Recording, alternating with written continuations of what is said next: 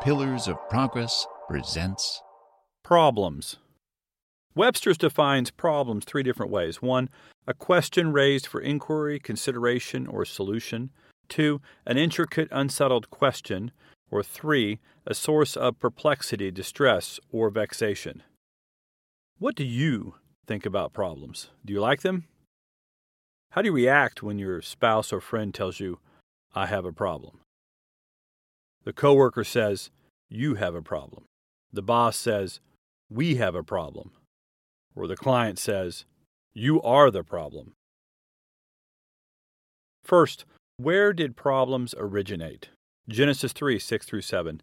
When the woman saw that the fruit of the tree was good for food and pleasing to the eye, and also desirable for gaining wisdom, she took some of it and ate it. She also gave some to her husband who was with her, and he ate it. So problems have existed pretty much since the creation of man. There are three areas of problems that we will discuss. One, enterprise. Two, occupational. And three, personal. Enterprise problems. All organizations exist to solve problems. Businesses, nonprofits, even governments. They were all created to solve a problem or set of problems. Businesses typically provide products and services to their clients that solve their problems in exchange for money. Nonprofits try to help or serve people that are in need in some way. Governments protect and serve their citizens.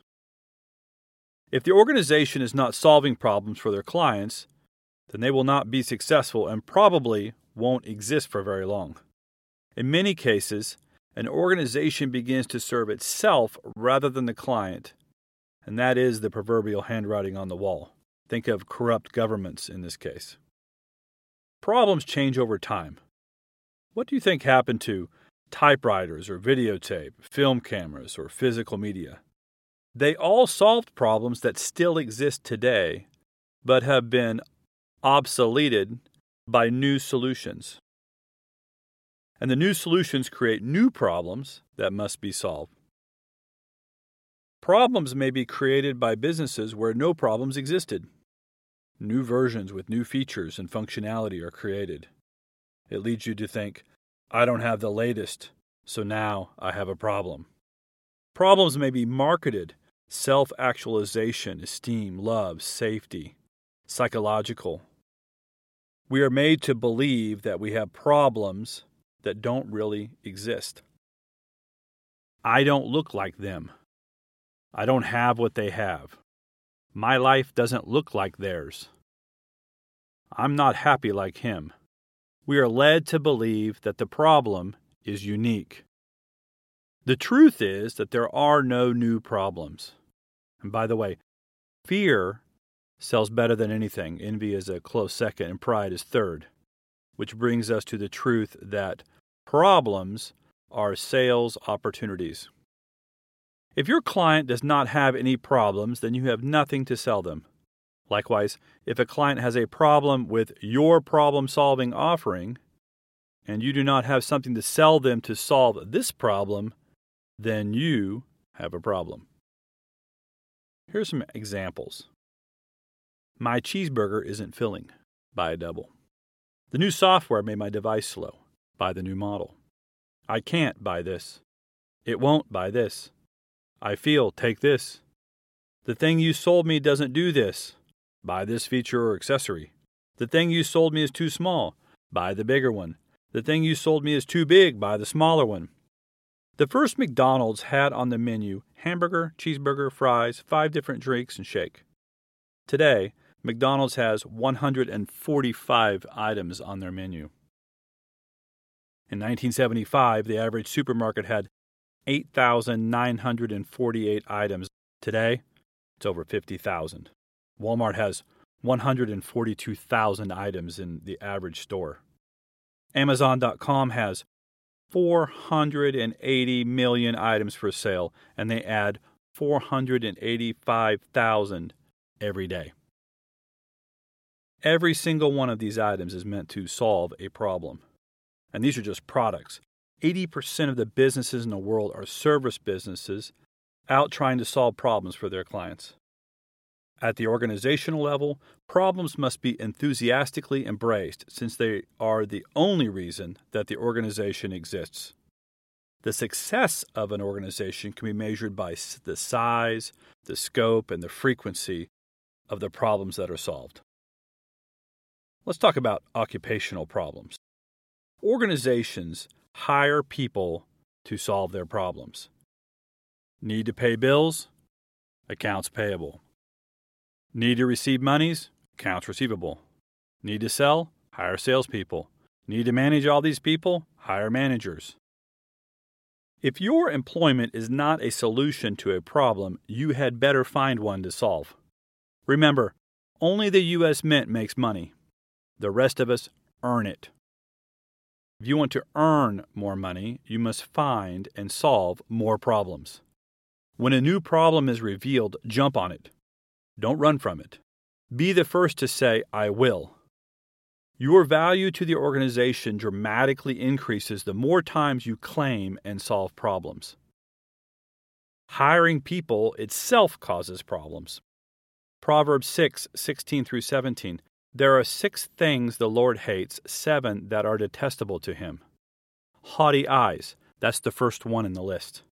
The fundamental problem in any organization is pride, individual or collective. Proud, arrogant, haughty, lordy, overbearing, disdainful, mean, showing scorn for inferiors, lofty. This all results in blame, lies, deceit, idea suppression. It becomes better to keep your mouth shut than speak up. Matthew twenty-three twelve. For those that exalt themselves will be humbled, and those who humble themselves will be exalted. No one wants to help a proud or boastful person. Think about it. Be humble, and you'll find that people go out of their way to help you. The most important factor in the success of an organization is whom they hire. A players hire A players, B players hire B and C, C players hire losers. Today's companies hire skills instead of people. They're trying to fill a position that requires some certain knowledge, experience, skill, or trait. They want to hire someone to fill the position and hit the ground running, as the saying goes, with minimal or no training or investment. And they inevitably hire B and C players. In fact, most companies are filled with B and C players with a small core group of A players somewhere. So what is an A player? An A player is smart, self-energizing, a problem seeker and solver, self-teaching, responsible, willing to hire someone better than themselves. They enjoy working with people smarter than themselves, and they're humble. They earn their respect through their works. So I ask you, who are you? Ask yourself objectively, who am I? Who do I want to be? And be honest with yourself. All A players have jobs. So how are you going to get them? A players spend their time with A players, so hire their circle. Don't worry about skills. A players can learn to do anything. Just train them. Hire young talent and invest in the long term. Who are you mentoring? Who are you investing your time and energy into? Let's talk about responsibility. Admiral Rickover, the longest-serving officer in the U S Armed Forces ever, sixty-eight years. Described by President Jimmy Carter as the greatest engineer who has ever lived. Here's an important quote from Rickover. Responsibility is a unique concept. You may share it with others, but your portion is not diminished. You may delegate it, but it is still with you. If responsibility is rightfully yours, no evasion or ignorance or passing the blame can shift the burden to someone else. Unless you can point your finger at the man who is responsible when something goes wrong, then you have never had anyone really responsible. Remember this. Teams are great, but someone still has to carry the ultimate responsibility. And as an employee, be responsible and claim responsibility where you see a void. Your value will grow.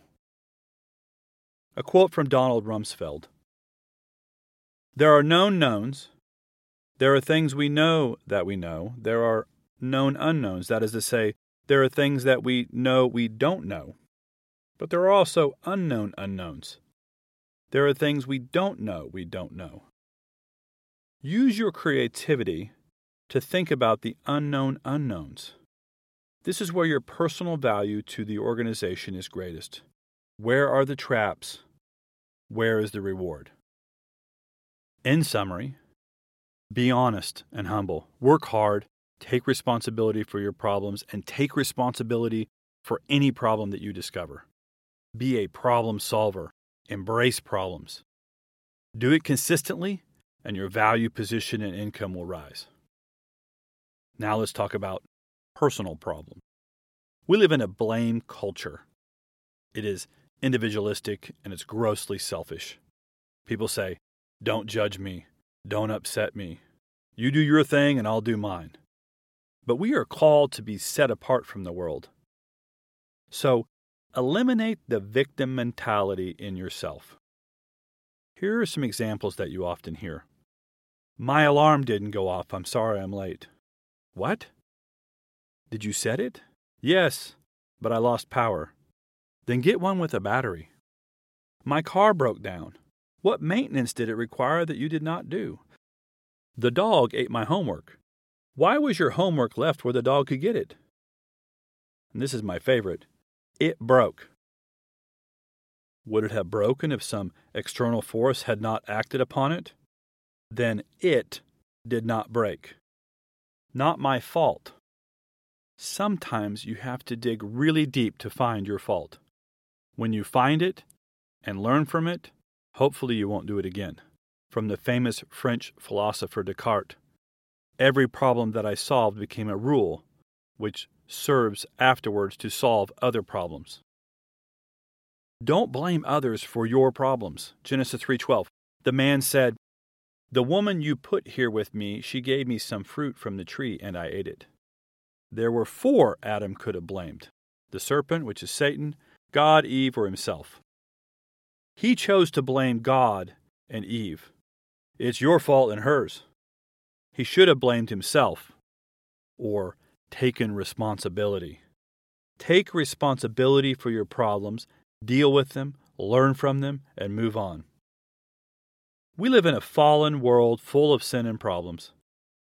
There will not be a day in your life on this earth where there will not be problems. But just remember, there are no new problems, just old problems with new paint. They can all be solved. Embrace your personal problems, take ownership, and solve them. Don't live them, and don't ever let your problems become your identity.